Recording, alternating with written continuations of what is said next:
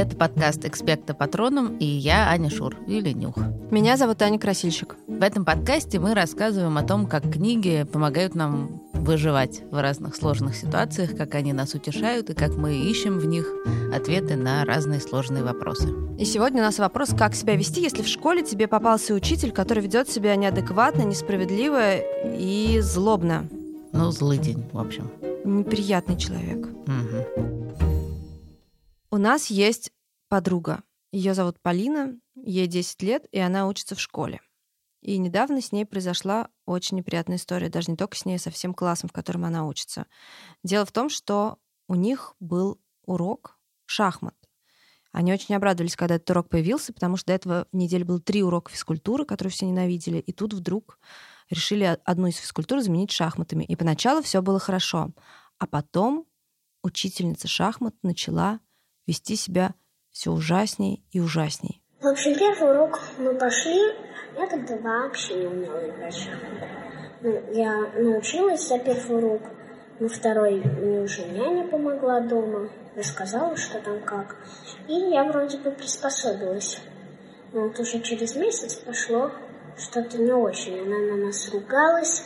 Пожалуйста, ну дети, ну что ж вы такие? А уже на следующий год она нас ругала и сказала ужасную вещь. А причем хочу добавить, ну, мы не прям были ангелы, боже, одуванчики. Ну, мы просто, как обычно, говорили шепотом, мы не кидали записки, ничего такого не делали. И она один раз вспылила, просто жутко. И сказала, а вы знаете, дети, что три замечания, это значит, что вас отправляют в детдом. Да ладно. Ну, в смысле, прямо Это словами в детский дом. Да, в детский Боже. дом. В этом-то была проблема. И дети сначала ржали, потому что они не верили в то, что это возможно, слава богу, у них хватало сообразительности. И она все жестила и жестила, орала и орала. И, ну, там, часть класса, в основном мальчики, они как-то реагировали на это с юмором. Сначала, да, это было шуткой классной очень. А вы знаете, что я сегодня такой-то, такой-то красивую одежду в интернете заказала? Кстати, в детдоме будет классно ее одеть. А потом уже через несколько недель она опять напомнила и чуть ли на одного из мальчика не донесла докладной. Ну, конечно, на стуле менее уютно себя почувствовали, сразу все сжались. В общем, под конец года она на нас вообще жутко орала каждый день.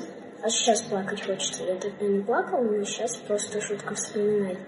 А у меня такая привычка, когда у меня бьется сердце сильно-сильно, я все время стою, трогаю сердце и смотрю, насколько оно сильно бьется. Я тогда весь урок могла руки отпустить. Когда рассказывает эту историю, она все время описывает свои такие физиологические реакции, как она задрожала, как у нее заколотилось сердце, как она вжалась в стул. Ужас. Ну да, нет, это все чудовищно, но самый ужас в этом, конечно, то, что это воспоминание, вот о том, как ты весь белый вжимаешься в стул и вот это вот все, это действительно остается на всю жизнь.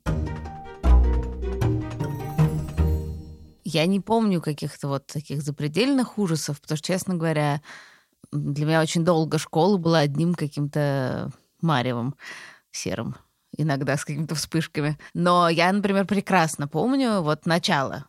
Вот я сижу в первом классе, это был, наверное, и у меня такая учительница. Она, кстати, считалась очень хорошей учительницей. Ее мои родители, мне кажется, даже вот как-то выбирали, что было известно, что это такая сильная учительница. Пожилая довольно. И вот я сижу, такая маленькая девочка, довольно хорошая еще. И у меня всегда были ужасные сопли. Они потом как-то прошли, когда я выросла. Но в детстве я всегда была в соплях. Это был просто какой-то ужас. И, конечно, я всегда свой платок. И, в общем, это все было ужасно. Я сижу, значит, в этих соплях. Ну, в общем, наверное, смотреть на меня было не очень приятно, было справедливо. Но, тем не менее, все таки давайте не будем звать, что у меня было семь. Ну, может быть, семь с половиной. И вот эта учительница смотрит на меня и говорит, Шур, выйди из класса, мне на тебя смотреть муторно. И вот это слово муторно, мне кажется, что оно прямо вот было какое-то кроваво-красное. Ну, не знаю. Въелось в, в тебе а, в память. Да, просто это было так страшно. Ну, прошло сколько? 30 лет? А я все помню. Ужас. Mm. А, ну и, конечно, меня потом дразнили сразу. Муторное? Нет, меня дразнили типа с маркухой или что-то такое, но очевидным образом это было взаимосвязано. Ну, да, вот такие вот штуки, которые делают с тобой учителя, помнишь потом всю жизнь. И это совершенно невыносимо. Я училась в нескольких разных школах, и мне попадались разные учителя. Очень хорошие и очень злобные тоже попадались. И поэтому у меня много историй про разных учителей и несправедливости. Одна была история, у нас была невероятная учительница машинописи. У нас в школе в старших классах э, был э, я не помню, как это называлось, но, в общем, предмет типа труда. И мальчики в это время пилили какую-то фигню, не знаю, что они там делали, в каких-то фартах строгали что-то, а девочки отправлялись на урок машинописи. Они сидели, печатали на пишущих машинках. И на самом деле казалось в школе, что это самый дебильный урок. Но потом выяснилось, когда я выросла, что это был самый полезный урок, потому что я печатаю вслепую очень быстро. И сейчас я работаю редактором, я пишу и редактирую тексты. И я супер быстро печатаю, мне это очень помогает делать быстро свою работу. Но неважно. Учительница машинописи звали Анна Павловна. Она была похожа на мумию, и работала она в школе к тому моменту уже лет сто. В общем, она была совершенно безвозрастная женщина. Она была очень свирепая, и иногда выбирала себе какую-то жертву, какую-то девочку, которая вызывала у нее особенные какие-то вопросы. И такой девочкой была я в нашем классе. И я, в общем, старалась особенно не привлекать к себе ее внимание и вести себя очень тихо, как-то не высовываться. Но это не всегда получалось. Однажды на уроке мы сидели перед своими машинками, печатали какие-то бессмысленные э, вещи, типа слова гидрофазотрон. Синхрофазотрон. Синхрофазотрон. Почему гидрофазотрон? Ну, я не знаю, я не понимаю, что это значит, но мы печатали это странное слово. Вот. И мы печатали, печатали, а, а передо мной лежала стопка белых листиков, которые надо было вставлять и печатать заново. А впереди сидела моя подружка Саша. В общем, то ли я, то ли моя подружка положили на стопку этих белых листиков прожеванную жвачку. А так как я плохо видела, печатала я без очков, я взяла э, бумажку вместе с жвачкой, провернула в, в эту самую э, свою пишущую машинку. И в какой-то момент, когда мне надо было сменить листик, я поняла, что листик не, не снимается. И я поняла, что вся эта машинка, она просто по ней полностью размазалась, эта адская жвачка. И что сегодня мне явно не смогу не привлечь к себе внимание. В общем, это был просто ужас. Я сидела вся красная, вся потная, на грани истерики, пытался скоблить. Мои попытки были быстро замечены, и как раз в этот момент пришла другая ученица, которая меня ненавидела, ученица физики. И они стояли вместе и показывали мне, что вот эта девочка, вот эта девочка, она плохо кончит. Да, и она еще там не знает вот это и то. И, и я помню, что закончилось это все тем, что я безутешно рыдала, и у нас начался уже урок литературы. Я продолжала, я сидела как идиотка одна в этом классе, и рыдала, а я вообще обычно никогда не рыдала. Но тут я рыдала, и все на меня смотрели. Наш учитель литературы, который понимал всю смехотворность этой ситуации, ужасно хохотал и ну, да, меня подтрунивал, от чего мне было еще больнее и страшнее. И эта история на всю жизнь со мной. Но на самом деле это все истории, конечно, про одну вещь. Может быть, учителя не, не до конца понимают, какой след они оставляют. В смысле, что такие штуки человек запоминает реально на всю жизнь и потом не может от них отделаться. На, на самом деле это Анна Павловна, и вот физичка тоже, ну, по крайней мере, такие, какими я их запомнила в школе, они были такие абсолютно карикатурные, злые, могущественные учителя. Такое прям вот олицетворение несправедливости и э, какого-то ужаса детского. И ровно такие, мне кажется, взрослые попадаются все время в детских книжках. Такие карикатурно злые. Вроде Амбридж из Гарри Поттера или Фрейкенбок, пока ее Карлсон не перевоспитал. Вот. И, собственно, вот сегодня мы поговорим о книжке, где таких карикатурных злых взрослых прямо в избытке. Мы скорее поговорим о писателе, который написал много книжек, где есть очень много таких персонажей, которые просто омерзительные. Они все взрослые, и они просто ужасные. И такой персонаж есть практически в каждой книжке далее. Вы наверняка смотрели или читали о Чарли и шоколадной фабрике или о Большом добром великане. Да, собственно, этого чемпиона по изображению вредных взрослых зовут э, Роль Даль. Это великий э, писатель, английский, норвежского происхождения. У него есть взрослые детские книжки, и у него есть две книги, из которых становится понятно, почему, собственно, взрослый вызывает в нем такие подозрения. Это «Мальчик. Рассказ о детстве» и книжка «Полеты в одиночку». На самом деле «Полеты в одиночку» действительно это про то, как он уже был взрослым, а вот «Мальчик. Рассказ о детстве» — это та книжка, где он рассказывает о своем собственном детстве, и у него было, конечно, очень интересное детство. У него были, во-первых, потрясающие какие-то совершенно родители, у которых было очень много детей, и в какой-то момент мама осталась э, одна с кучей этих детей, потому что отец умер. Мама была какая-то невероятно деятельная женщина и рулила всей этой жизнью с кучей детей. Даль про это очень интересно пишет. В общем, она нашла для него одну из лучших школ в Англии, такую закрытую школу для мальчиков, и отправила его туда учиться. И в этой школе ему попадались удивительные взрослые, в том числе директор, который читал письма детей, и поэтому не было никакой возможности сообщить обо всем том, что происходило в этой школе, как там их порят розгами, какие там бывают ужасные несправедливости. Там, например, на самом деле больше всего и самого Рольда Даля, и меня, как и читательницу его книг, конечно, впечатляли именно телесные наказания. То есть он первый раз увидел, как бьют этих мальчиков тростью по попе. И сразу... По голой попе. Что по голой да, попе, они же да. все спускали штаны. И, и, в общем, все это вместе читается ужасно. При этом, ну так, если мы так рассказываем, кажется, что это вся книжка про один сплошной ужас. Нет, ничего подобного, потому что как раз вот эта удивительная семья — это то, что спасало Рольда Даля. Это все таки история про мальчика, которому было куда вот из этой кошмарной школы вернуться, да, и кому пожаловаться и рассказать, что там происходит. Это не спасало его от школы, но это просто спасало его от У него была такая подушка отчаяния. безопасности в виде этого его хорошего, теплого дома с добрыми, любящими людьми. А вот героиня его книги Матильда, которую зовут Матильда Мухомор, совсем не так повезло, потому что у нее была семья просто ужасная. Сегодня мы говорим про книжку Матильда. Вот действительно у нее была совершенно ужасная семья, и самый ужасный в этой семье был, по-моему, папа. Мало того, что он сам по себе был какой-то ужасный человек, он продавал подержанные машины, ужасно обманывал своих покупателей, набивал э, какую-то труху в двигатель, чтобы он мягко звучал, скручивал счетчик в обратную сторону. Ну, в общем, такой жук. Ну, это еще полбеды, но он совсем-совсем не любил Матильду. Ни капельки. И все время ей говорил, какая она дурочка, и чтобы она сидела тихо и смотрела телевизор, желательно. Этот телевизор, это, конечно, тоже такая карикатурная вещь. Э, Вся семья обязательно должна была собраться вечером перед телевизором, э, есть ужин из пластиковых Обеды перед телеком это называлось. Готовые обеды перед телеком. Да-да-да, готовые обеды перед телеком. подносиках с отделениями для мяса, для картошки и горошка. Ма- Матильда все время пыталась сбежать из этой гостиной и говорила, «Мамочка, можно я доужинаю в столовой, книжку там почитаю? Ты разрешаешь?» Папаша остро глянул на нее. «Но я не разрешаю», — рявкнул он. «Ужин — время сбора всей семьи, и никто не имеет никакого полного права выходить из-за стола, пока мы все не покушали». Ил, покушали. «Но мы же не за столом», — не сдавалась Матильда. «И никогда мы не сидим за столом, мы всегда едим с коленок и смотрим телек». «А что в этом плохого, если мы смотрим телек? Позволь поинтересоваться», — спросил отец. И голос у него стал вдруг тихий и угрожающий. Да.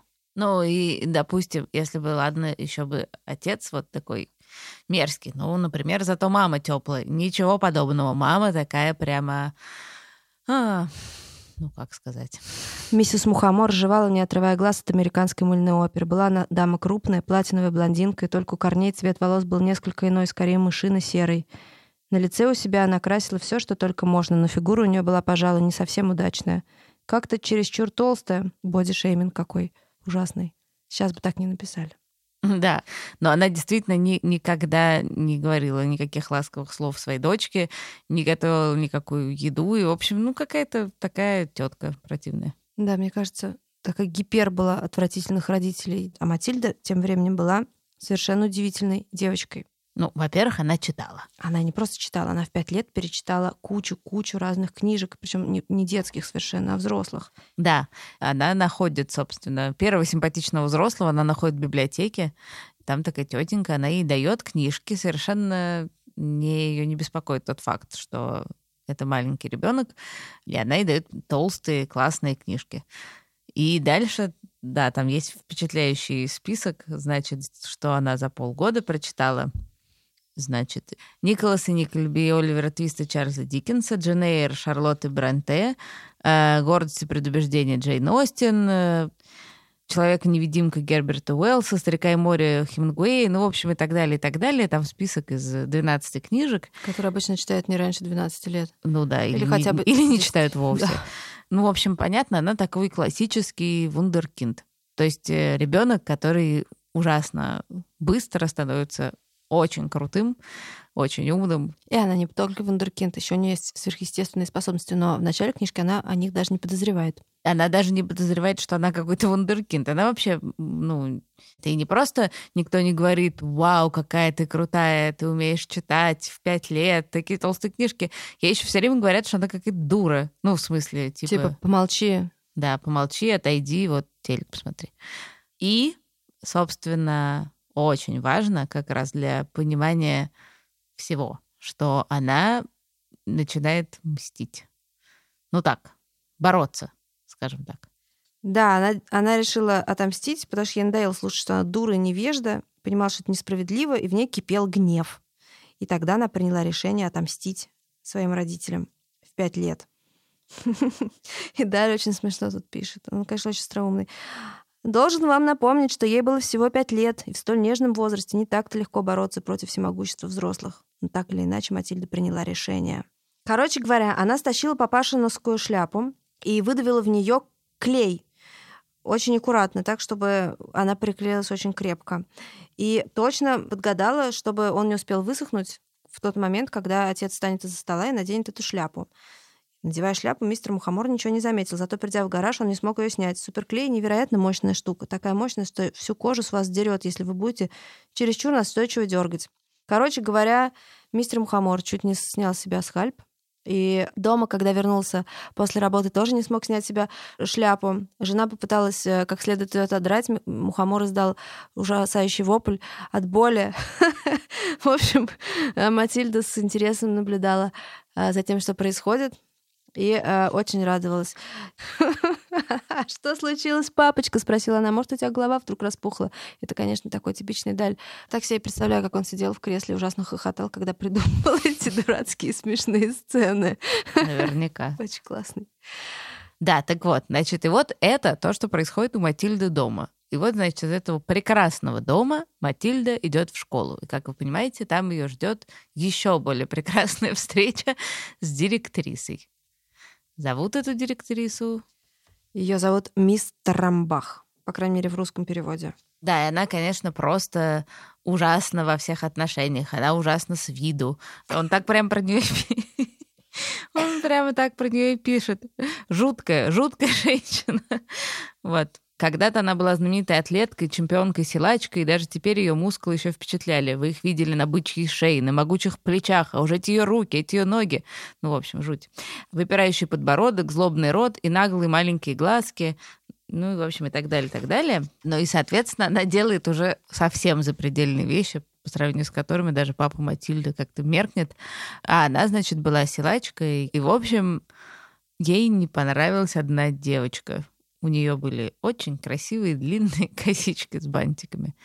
И, в общем, она сказала ей, что косички ее совершенно не устраивают, что девочка похожа на крысу, у которой два хвоста из головы растут. Девочка говорит, а моя мама говорит, что ей нравятся мои косички. А Директриса говорит, что ей на это полностью наплевать. А дальше она берет девочку за эти косички. И раскручивает. Боже мой, да. В общем, там так написано. Тарамбах откинулась назад, ловко крутанулась на носках, и Аманда Трип замелькала, замелькала, как мелькают спицы в быстро-быстро катящемся колесе. Ее уже почти не было видно, и вдруг, мощно крякнув, Тарамбахиха раз отпустила косички, и Аманда ракетой перелетела через ограду и высоко взмыла в небо. Вот. Надо сказать, что Матильда довольно сильно удивляется, когда это видит. То есть она еще не воспринимает это как норму, как остальные дети в этой школе. Э, Там написано, Матильда, загипнотизированная всем этим безумием, увидела, как команда длинной изящной параболой полетела в поле. Да, э, как вы заметили, мы неприличным образом смеемся Над бедной а, Амандой. над бедной Амандой Но- и над этой директрисой, но это объяснимо. Это не мы такие жесткие, взрослые. да, мерзкие, взрослые. А это Собственно. Это настолько ужасно, что смешно. И что на самом деле э, то, что происходит, оно, конечно, не очень реалистично, невероятно. То есть ужасность э, этой самой миссис, мисс Трамбахихи, она несколько преувеличена. И такое дикое преувеличение называется гротеск. Да, это, в общем, распространенный такой прием, литературный прием, и роль Даль пользуется им широко.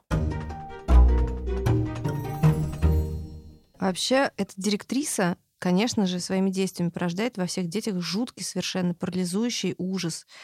И испытывают они ровно то же, что испытывает наша подруга Полина, которая рассказывает свою историю. У нее колотится сердце, она белеет, сжимается в стул.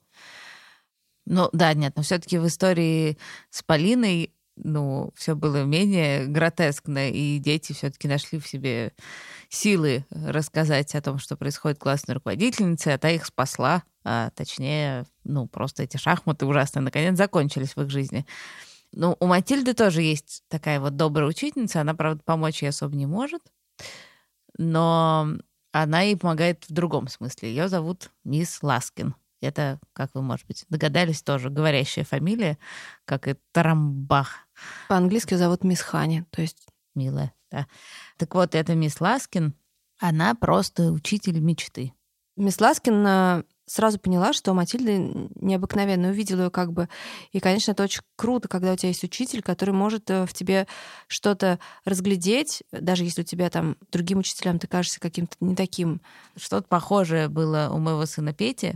Точнее, у него одна учительница несколько гротескно сошла с ума и возненавидела его за что-то. Мы так и не поняли, за что.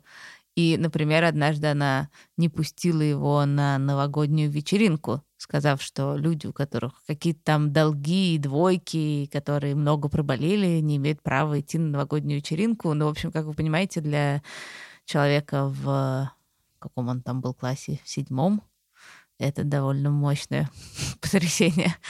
Так вот, она, значит, э, Петю возненавидела, а в то же время нашлась другая учительница, которая очень его полюбила и вот что называется увидела.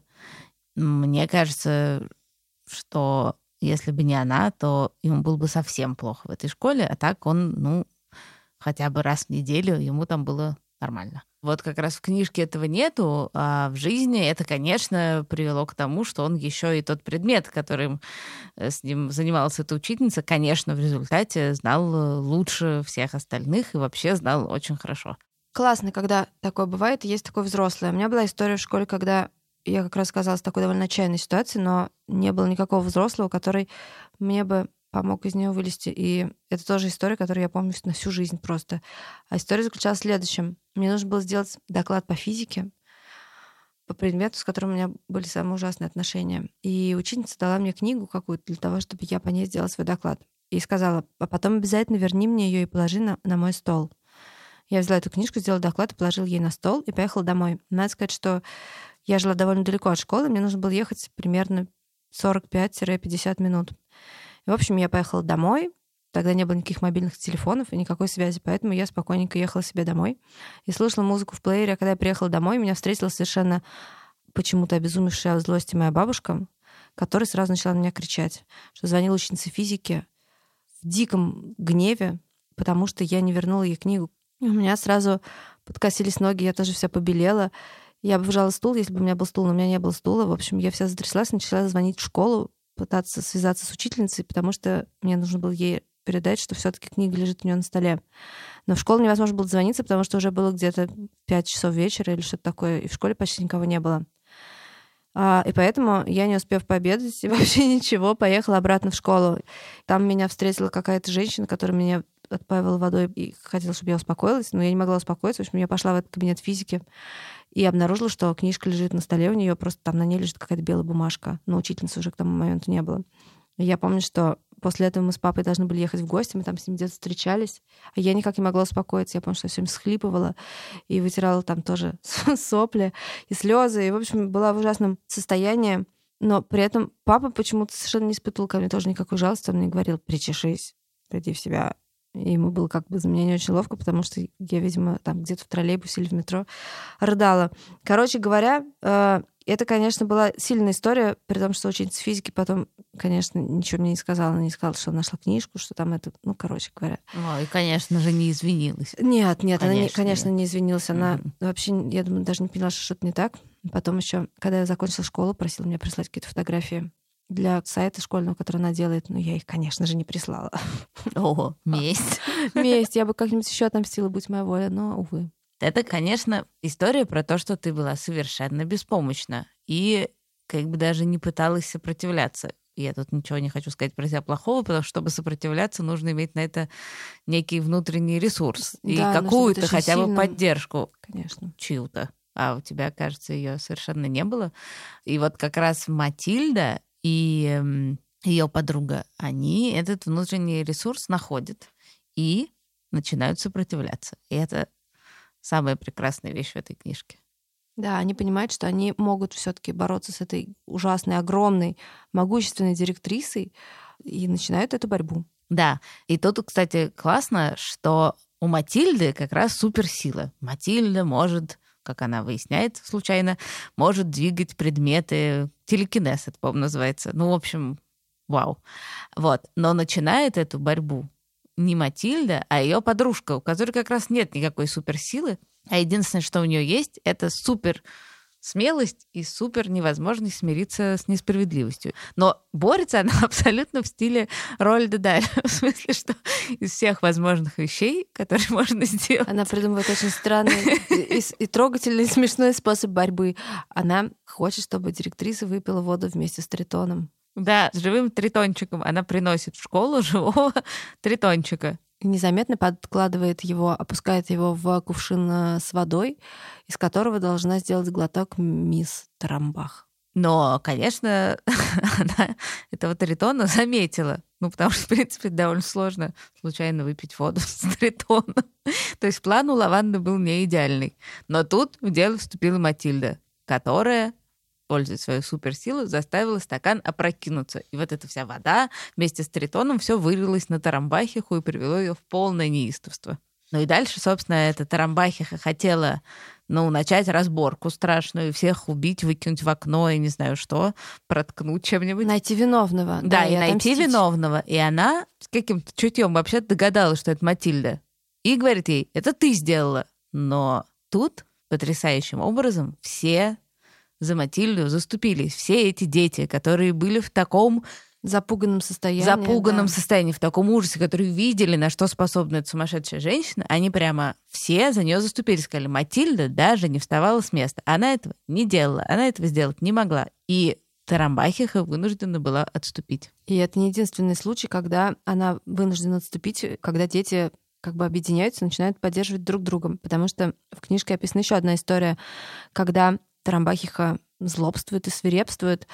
Выяснив, что один мальчик съел кусок ее торта, она устраивает настоящую пытку. Она его сажает перед всем классом. Нет, перед всей школой, по-моему, даже. Да, да, да, там. Да, и заставляет его съесть гигантский шоколадный торт. Ил. И он э, садится, и он ест, он сначала съедает один кусок, потом второй, и мы уже ждем вот сейчас этот мальчик, там, не знаю, его вырвет. Или он лопнет, он вполне бы лопнет, в духе да, в Рольда духе Даля. Рольда, да, Рольда Даля.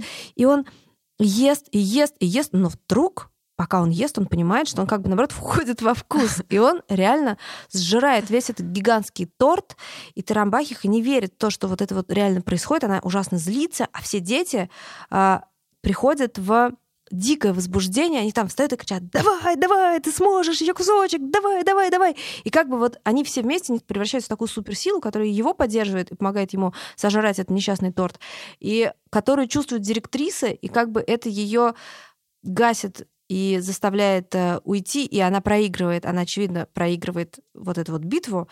И интересно, что Даль, придумывая эти, казалось бы, нереалистичные, такие фантастические совершенно ситуации, подсказывает читателю, что даже если зло кажется всемогуще, все равно есть э, способы с ним бороться, которые доступны не только таким детям, как Матильду, с какими-то невероятными способностями, но и самым обычным детям. И в истории Полины дети как раз э, выбрали такой способ и э, в каком-то смысле победили злую учительницу. На самом деле в истории Полины есть еще очень-очень интересный момент. Собственно, А, есть финал, о котором мы не стали рассказывать в самом начале, и о котором нам рассказала Полина. И, собственно, после этого, это был последний урок шахмат, после этого учительница перестала вести уроки в их классе, и они, в общем, смогли вздохнуть с некоторым облегчением, не бояться, что их сдадут в детский дом. И буквально на следующей неделе она взорвалась и начала на весь класс прям жутко орать, потому что кто-то чихнул, что ли, или вот так обернулся назад, вот так, о, привет, да, как играть хорошо, ну, в общем, сказал что-то, да. Она жутко прям взорвалась, вот что можно сказать, взорвалась. Она начала жутко орать. Мне стало страшно. Я вклеилась в стул. В общем, нам всем жутко стало страшно. Но потом как-то мой друг Филипп так осмелился. Он встал и начал, я сейчас помню серьезно, он прям встал и начал танцевать. Но она на него наорала, а он не сел. Дальше мой друг Петя стал точно так же делать. А у него еще волосы длинные. Он стал их э, везде просто жутко распушаривать. Вот. И подруга, что-то у нее щелкнуло в голове, она встала и тоже нач- начала танцевать. Ну, у нас там много было бунтарей, не буду называть их имя, они просто встали и начали танцевать. Я не знала, что со мной происходит. Я думала, что сейчас она накинется на нас, потому что у нее все лицо покраснело. Все стали танцевать, а она уже так струсила, потому что все танцуют, типа как бойкот. Они танцевали кто как. Вообще прыгали, бегали по классу, потому что им уже реально надоело. Она разбесилась, начала орать. Тут звонок, все похватали свои пеналы, ручки и просто побежали кто куда. Она выбежала из класса, стоит, дергает дверь. Ага, вы куда? В общем, я схватила просто свою подругу и побежала так быстро, как не бегала никогда. Ничего себе. Это вообще, конечно, история абсолютно как из какого-то фильма про школьников. И круто, что эти дети такие смелые. Мне кажется, мы не были такими смелыми, когда были в их возрасте. Да, это почти как э, сцена из фильма «Общество мертвых поэтов», где они там все Встают на столы. на парты, да, залезают. Да. Очень смелые дети, просто что-то невероятное. То есть они, э, тут это немножко как какое-то заклинание у них сработало. Они вот этими своими безумными танцами показали ей, что они больше не боятся и не верят, что она их отправит в детский дом, и вообще они друг за друга горой. В общем, Даль нам говорит о том, что если что-то происходит несправедливое, с этим можно и нужно бороться. И это могут быть разные способы. Это может быть и смех, и какая-то, какое-то объединение друзей против чего-то плохого и несправедливого. Ну и вообще-то есть еще один способ, про который Даль нам не говорит, но который мы точно знаем, что есть. Это поговорить честно с родителями и сказать им, что происходит. Ну да, и тогда может прийти помощь извне, если, конечно, вы не живете с какими-нибудь мухоморами. Мы, мы очень надеемся, что вы не живете с мухоморами. И всегда нужно помнить о том, что тебя никто не может унижать. Никто не может с тобой так обращаться. И грозить тебе, что если ты будешь плохо себя вести на уроке, Плохо или даже играть неплохо, плохо играть в шахматы, тебя отправят в детский дом.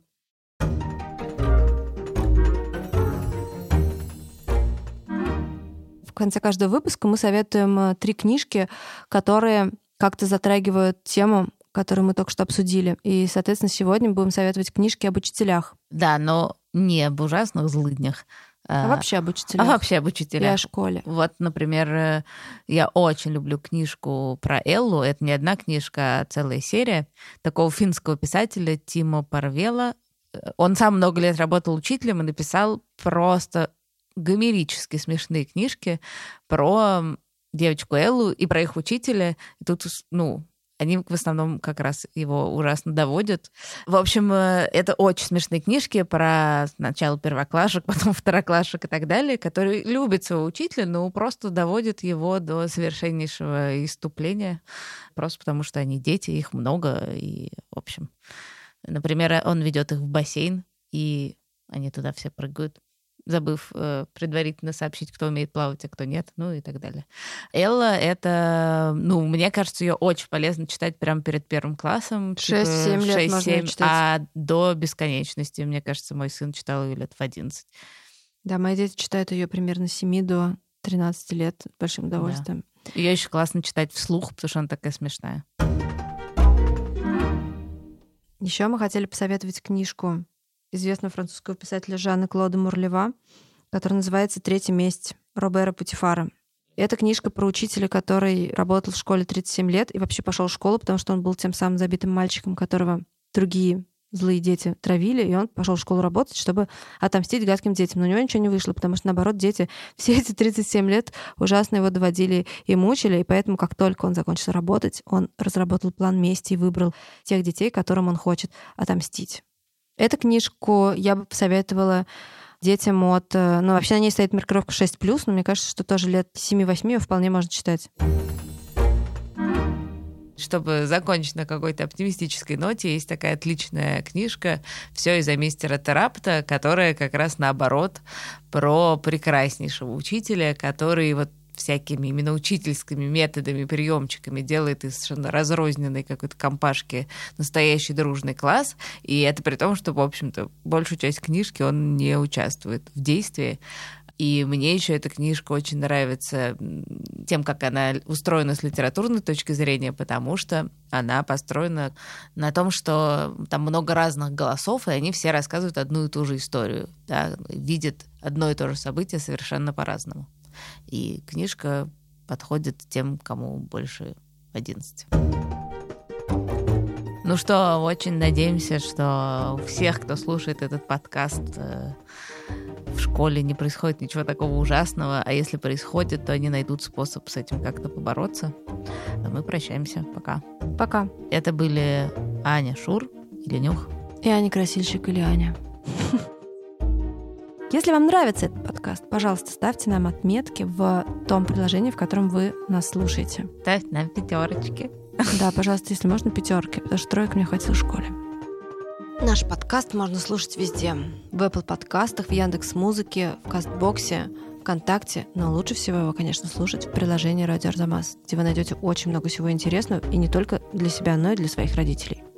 Мы благодарим редактора Асю Терехову, звукорежиссера Павла Цурикова, выпускающего редактора Дмитрия Перевозчикова, композитора Михаила Сарабьянова, расшифровщика Кирилла Гликмена, фактчекера Веру Едемскую и студию Глаголев FM.